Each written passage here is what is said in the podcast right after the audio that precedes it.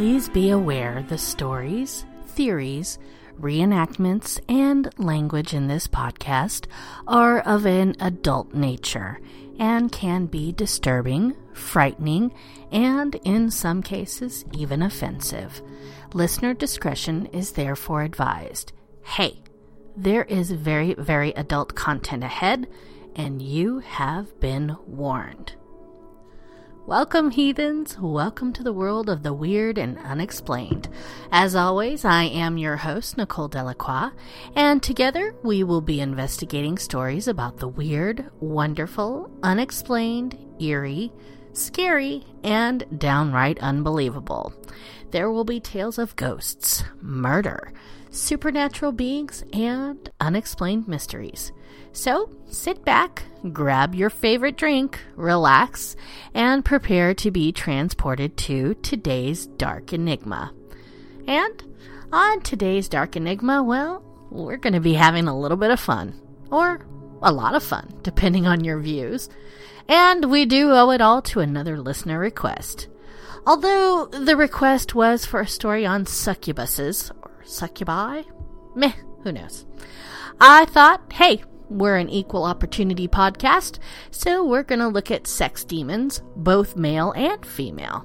That's right, today's episode is on succubi and incubis, or succubus and incubus, however you pronounce it, I don't know. Now, before we jump into this tawdry warm pool that I can't wait for, we do have some business. Ah, yes, our drinking game. As always, the drinking game is only for those listeners that are at home and have nowhere else to go tonight. Because I promise you, tonight's episode is going to get you pretty tipsy. and you're going to love it. Um, so today's subject is, well, eh, kind of juicy. So, how about we do some sex on the beach shots?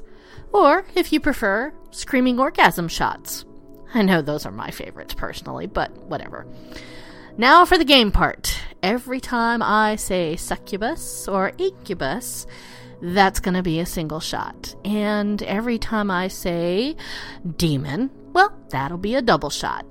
All right, now that we have our business in taken care of, let's all jump in, clothing optional, into today's dark enigma. Ironically, a supernatural beast of two backs. of the many and varied monsters that have plagued and terrified people for countless centuries, there are very few which are more frightening than bedroom invading things known as incubus and succubus. They are, respectively, male and female monsters that, in numerous quarters, are perceived as having outright demonic origins. I know, how could something so good be so bad, right? And they are hideous things that have a long history of diabolical interaction with the human race. As evidence of this, reports of these evil entities date back not just decades or centuries, but millennia. One of those reports comes from Michelle of Corpus Christi, Texas, who had just such an encounter in 1993. Picture this scene. It's around 3 a.m., and you're fast asleep in your bed when suddenly you find yourself in a semi awake state. Confusion and terror quickly overwhelm you as you realize you're unable to move. Even worse than that, you sense that something dangerous and possibly malevolent is walking or is it crawling towards the bedroom? You struggle to move, but it's all to no avail. The thing finally enters the room, and you see its hideous form. It looms over you, like the monstrous sword of Damocles. Your heart pounds, and your breathing becomes shallow as the nightmarish beast jumps onto the bed, straddles you, and forcibly pins you down. The creature screams at the top of its voice in a wailing, banshee like style and proceeds to have violent sex with you against your will. You try to fight it off, but your arms and legs are like leaded weights. And then, as suddenly as the horrifying encounter began, it's all over. The oppressive atmosphere is gone. The evil entity has vanished as well, and you find yourself shaking and in a cold sweat as you wonder if what just happened was the result of a really bad dream or something more. Violation at the claws of a supernatural monster. Well, that's precisely what happened to Michelle. Encounters of this kind, like I just described, extend back to the earliest years of human civilization. Indeed, the term incubus is taken from an ancient Latin word, incubare, which means to lie upon you, which is the most apt description of what they do. As for their appearances, incubus and succubus can take on multiple forms.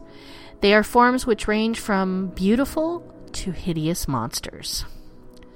One of the very earliest examples of such a creature is Lilith. Her name is highly appropriate too because in English it means night hag. Not exactly the kind of thing any of us should aspire to cross path with, but Lilith's dark origins can be found in the ancient mythology and folklore of Mesopotamia, and particularly so within the culture of the Babylonians. Despite the fact that she's described as being a beautiful woman with long and flowing hair, there is absolutely nothing positive about Lilith. She would regularly manifest in the homes of sleeping men, slip into their beds, and have sex with them. The purpose of which, well, ancient lore tells us, was to allow Lilith to steal sperm her, from her victims and use it to create hideous demonic babies. Almost certainly connected to Lilith were Lilitu and Lailu, who played major roles in the lore of the Sumerian people thousands of years ago. This paranormal pair, too, was focused on terrifying people in the middle of the night, violating them, and then vanishing back into the darkness from which they came. Joseph McCabe, a noted expert on these two demon like entities and the author of The Story of Religious Controversy, describes them as ferocious beings that were part animal and part human. Interesting. But going back through the centuries and embedded within the folklore of a wide range of regions is the idea of a species of demon, both in female and male form, which appears to seduce and steal life energy most commonly the female, the succubus, which comes from the Latin word succuba, meaning paramour. These demons take on various appearances and are endowed with different powers depending on the tradition, but most generally follow the idea that they use sexual activity to target their prey, often in the realm of dream, enticing and pulling their victims in to hold them close and feed off of them.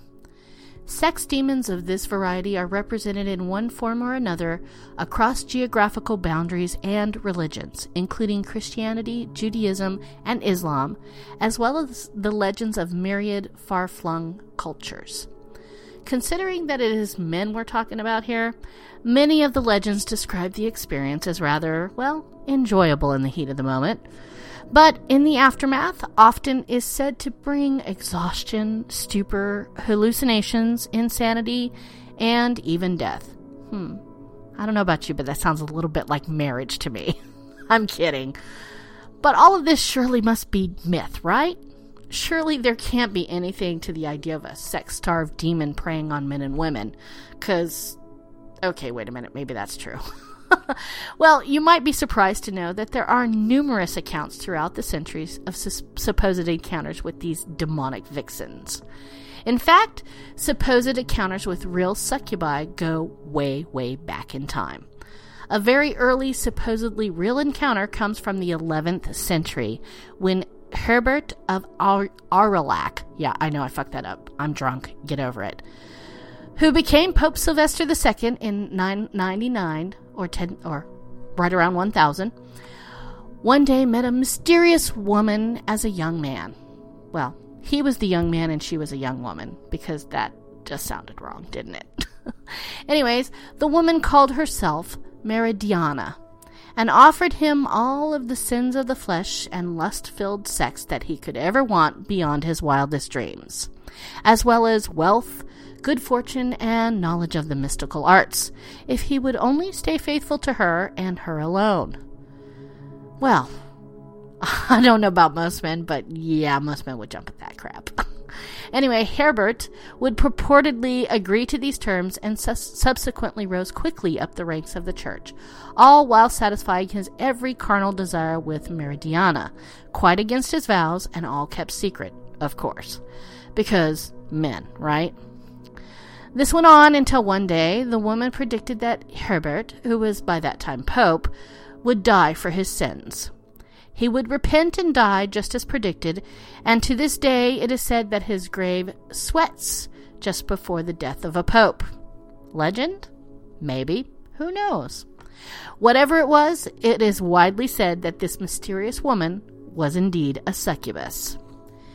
In the 17th century, though, we have the tale of a man named Johannes Junius, who was the Burgermeister of Bamberg. Say that ten times fast. And he was convicted of witchcraft and burned at the stake in 1628. But before his execution, he had confessed that in 1624 he had been seduced by a woman who revealed herself to be a succubus and demanded that he renounce God. The frightened man had then taken the name Crix, a warlock name, and had even been provided with his own familiar. And from then on, he became further and further hopelessly involved with the world of witches and their sabbats, attending black masses, and often reported as riding about on a horrific flying black dog. Through all of this, he adamantly insisted that he had refused to sacrifice humans, despite being implored by his succubus lover to do so but he paid for his ways nevertheless. It seems that the era was rife with accused witches blaming succubi for their actions because this account is similar to a 16th century account recorded by author Nicholas Remy, who said that there had once been a sheep herder who had been accused of witchcraft and sentenced to die. Before he was burned, he too claimed that he had been seduced and corrupted by a succubus disguised as a milkmaid who had come to him in the dark for him and twisted his mind and soul with her charms. I don't know about you, but it sounds an awful lot like men behaving badly, blaming women for it.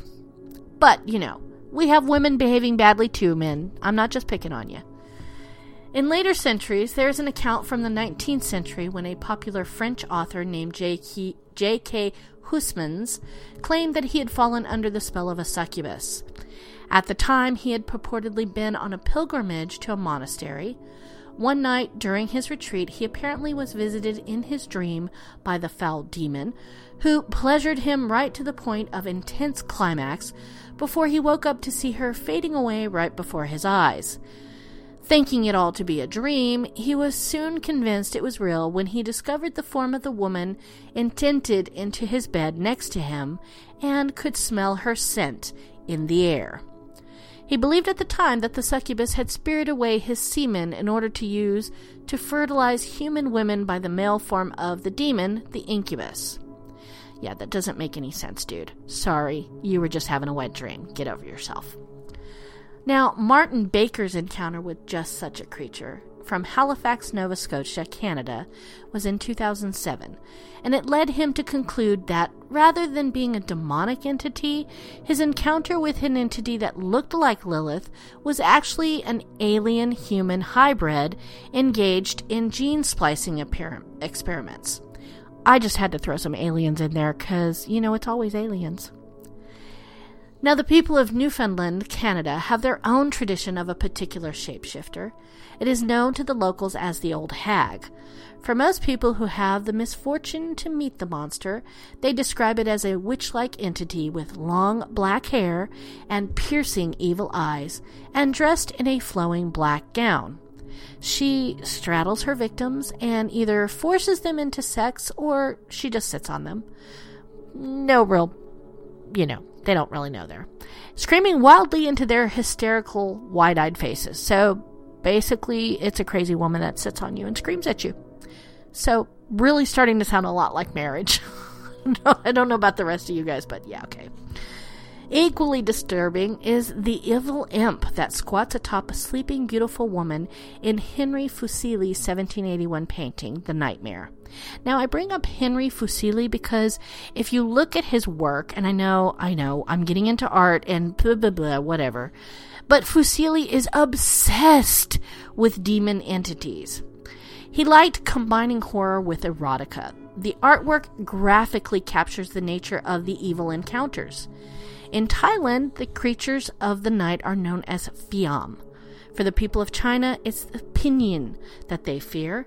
Mongolia has the Karinbu, while in Tibet, the Dipnon should be avoided at all costs. And Pakistan has century old stories of the Shaitan.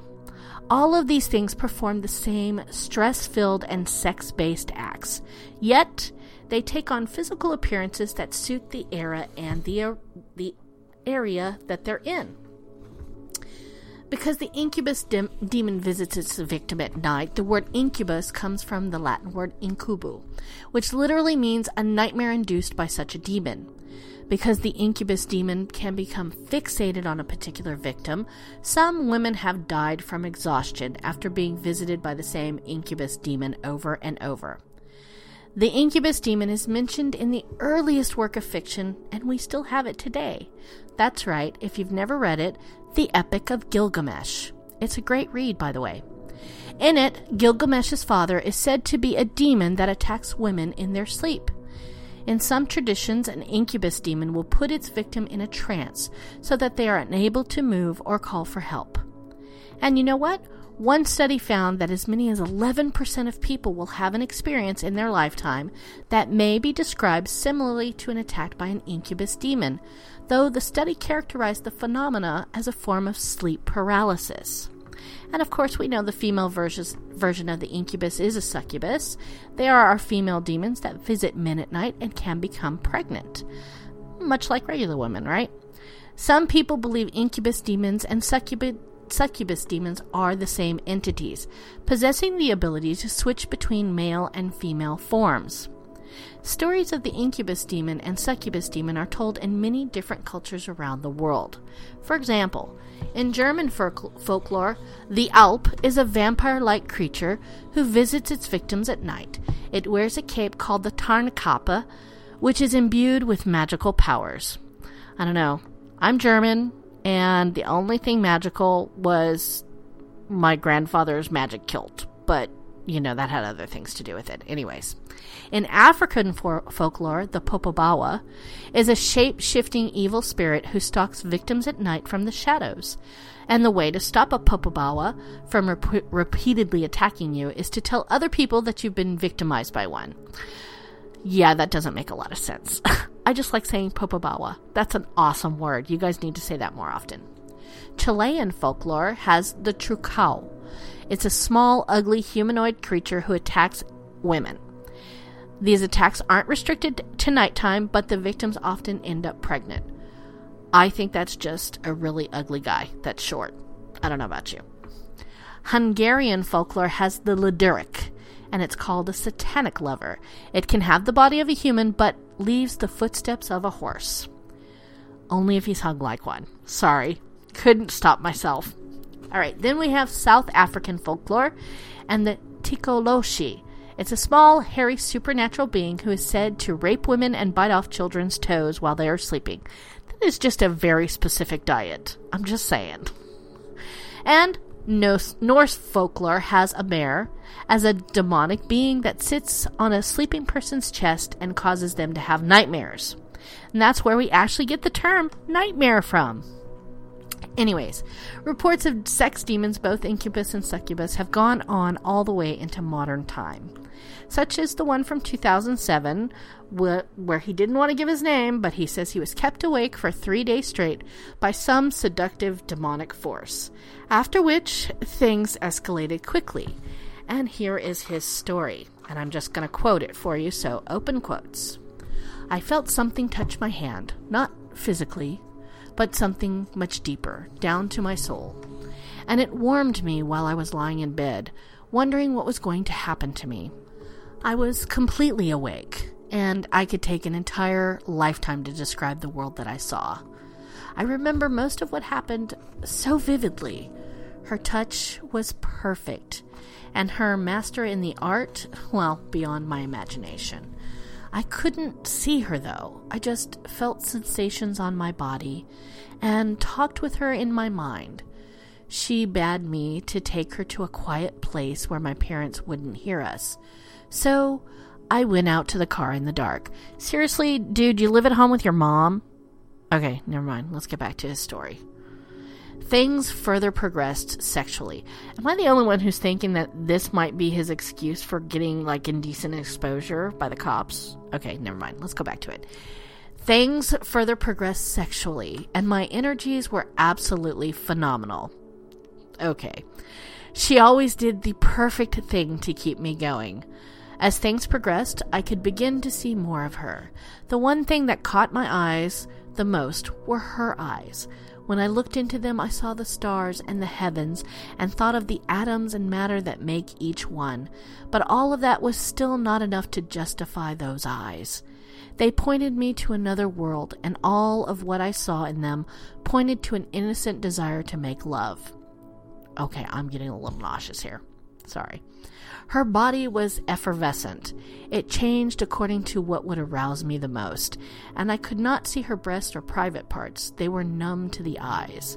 It was her hair, body type, skin color, ethnicity that all changed. She would morph seamlessly, moment by moment. Another prominent feature of the experience was her scent. It was incredibly intoxicating, like a sort of indescribable flower with intimate features.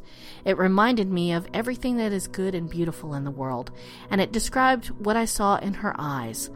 All of her touch. It wasn't so much physical as it was much, much deeper. The whole nature of the experience was so innocent.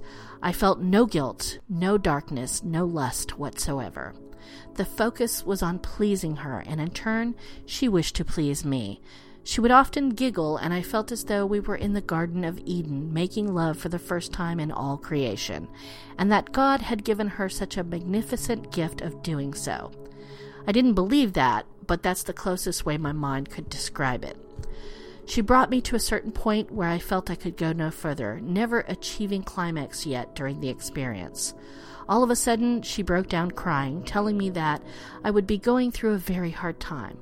Just then, I saw a vision and felt presences all around me.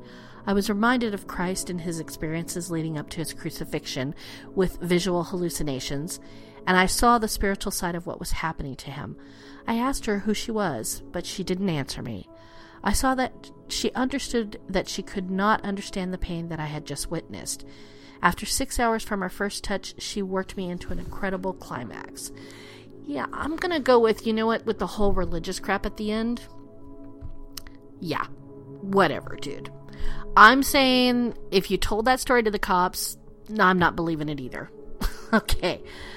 Now, in 2012, we have another witness, and we're going to go ahead and name him Ethan, um, who says that this happened as he was living in Bakersfield why are all the succubus and incubuses in California? What the hell's up with that?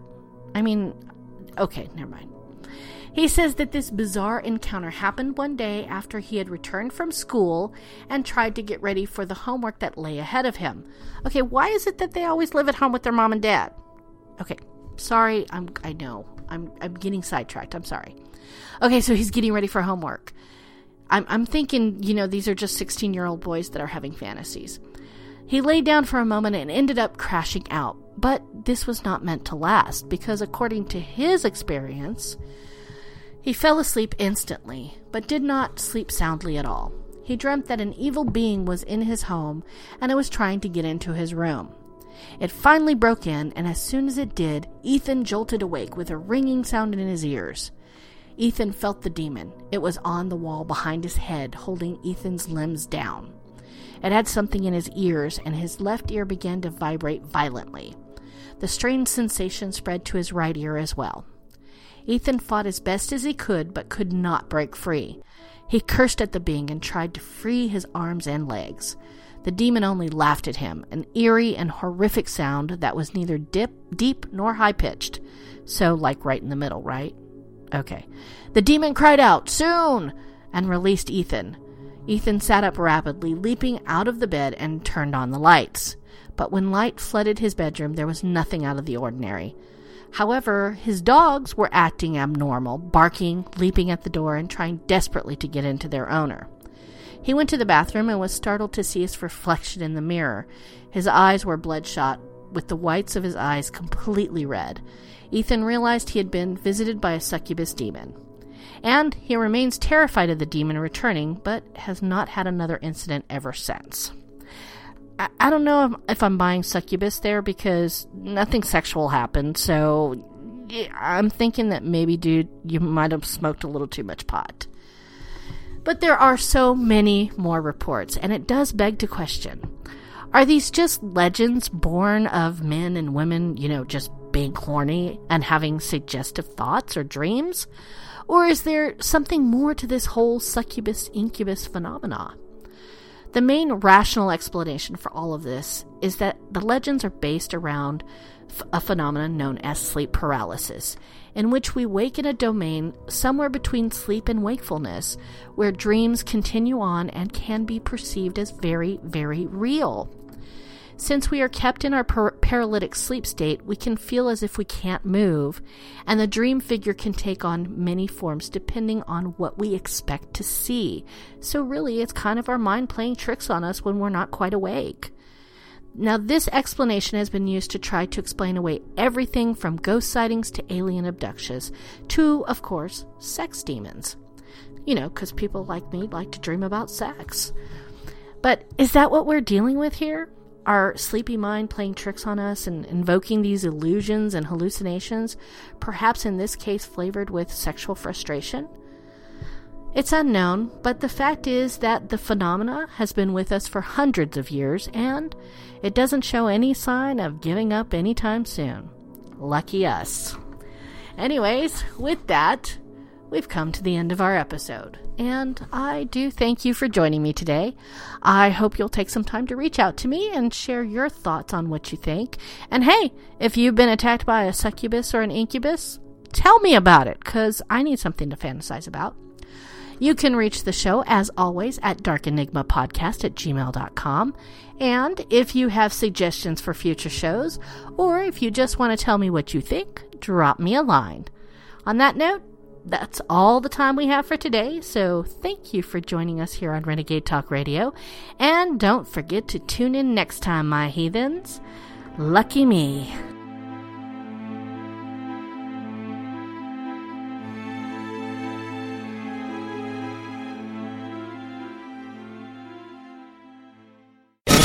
We don't sugarcoat shit. This is Renegade Talk Radio. Renegade Talk Radio.